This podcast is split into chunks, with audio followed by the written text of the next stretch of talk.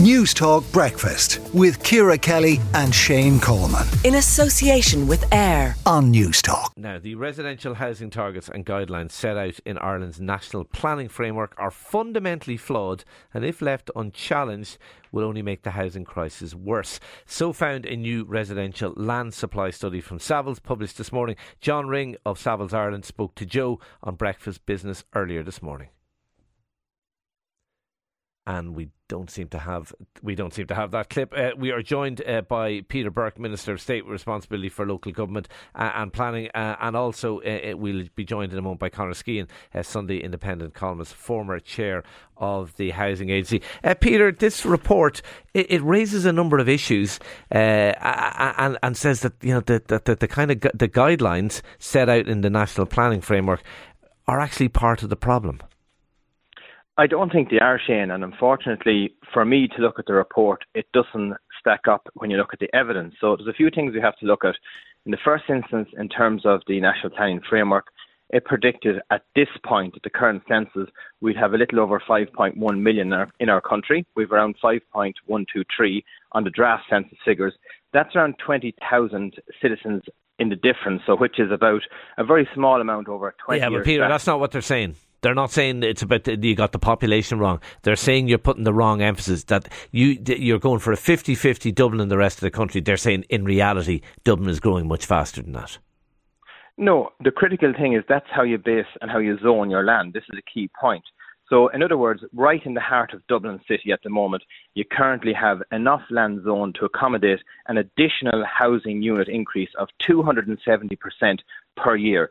That's notwithstanding, at the moment, you have 40,000 units in Dublin that have not been commenced. So what the government needs to do and continue to do is to focus on unlocking the land that is already zoned, not zoning more. And because, Shane, what you see in society now is estate agents and landowners calling for more zoned land. But in our cities, it's important to unlock that. How do you unlock it? You really attack viability. So you need more of what we have with our Cróí Cónaithe Cities Fund, trying to unlock viabilities of high-density development. You need more of urban regeneration and development, which is unlocking so many areas that have run into need regeneration pumped into them. You need to really focus on the zone land tax to try and unlock a lot of that land that's been hoarded.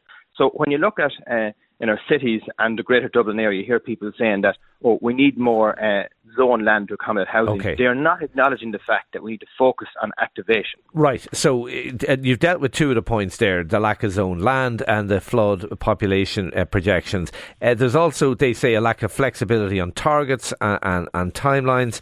And they also say that, and they're unquestionably right about this, the difficulty in developing brownfield sites, too rigid in terms of rules. Although they go further, and I think they kind of suggest that brownfield sites are not going to proceed for they're not economically viable, and they seem to be suggesting maybe we should move away from brownfield sites, which I would think personally is a missed opportunity. No, I think we need to hold with the strategy, because that's not acknowledging.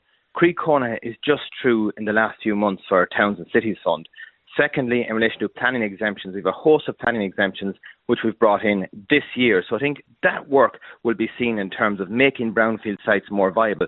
This is an excellent strategy, Shane. We're absolutely on the cusp of having a plan-led system in Ireland, whereby before it was always business as usual. We didn't focus on where the right development should be at the right time. Now we are doing that. We're in that space, and we have to really give these schemes time to unlock. Right, because Peter, under the old... Stay with us, because I do want to bring in Conor Skeehan, the Sunday Independent, former chair of the Housing Agency. Conor, are Savills right, or is the minister right in your view? I think there is elements of accuracy in both. I think the minister did hit the nail on the head when he said the issue is not more zoned land. We do not need more zoned land. We have more than enough. That's not the issue. The issue is, the one thing that the Savills report said incredibly clearly and well was that planning based on aspiration rather than reality is the problem. And the report hits very, very accurately at the fact that we're making aspirations for developing everywhere but Dublin, ABD, and it's part of a national policy that's having ruinous effects now.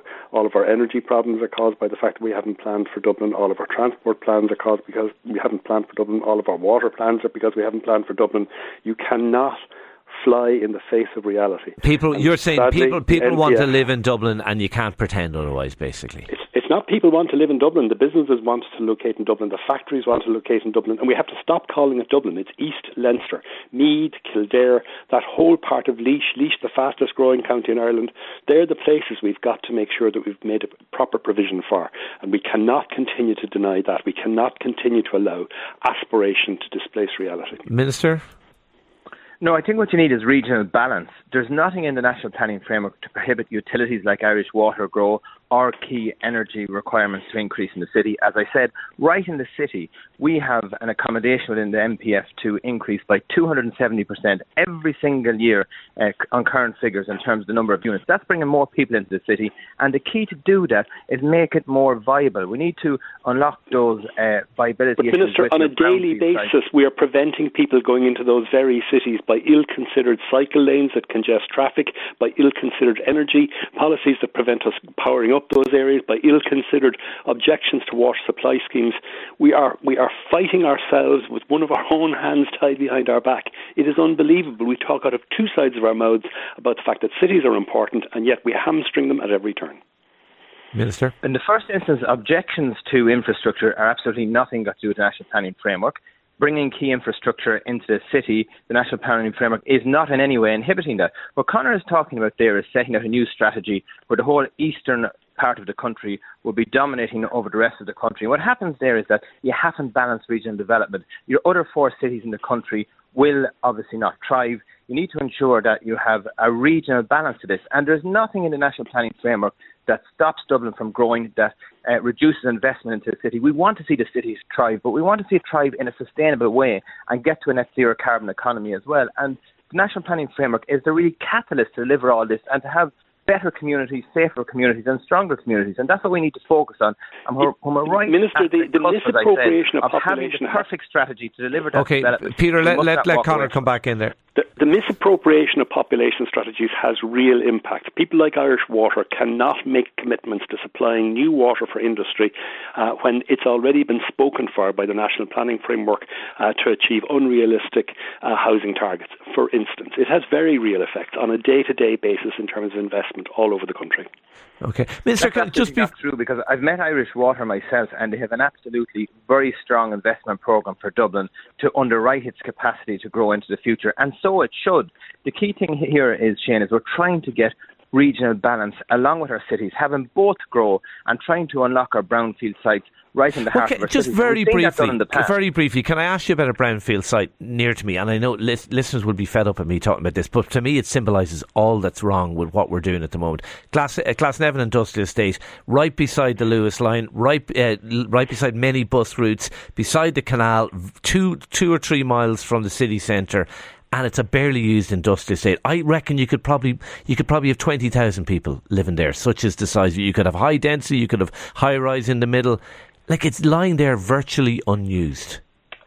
I've no doubt in that, but we're making that argument when we have 40,000 planning permissions in Dublin that have not been commenced, Shane. And this is the key point.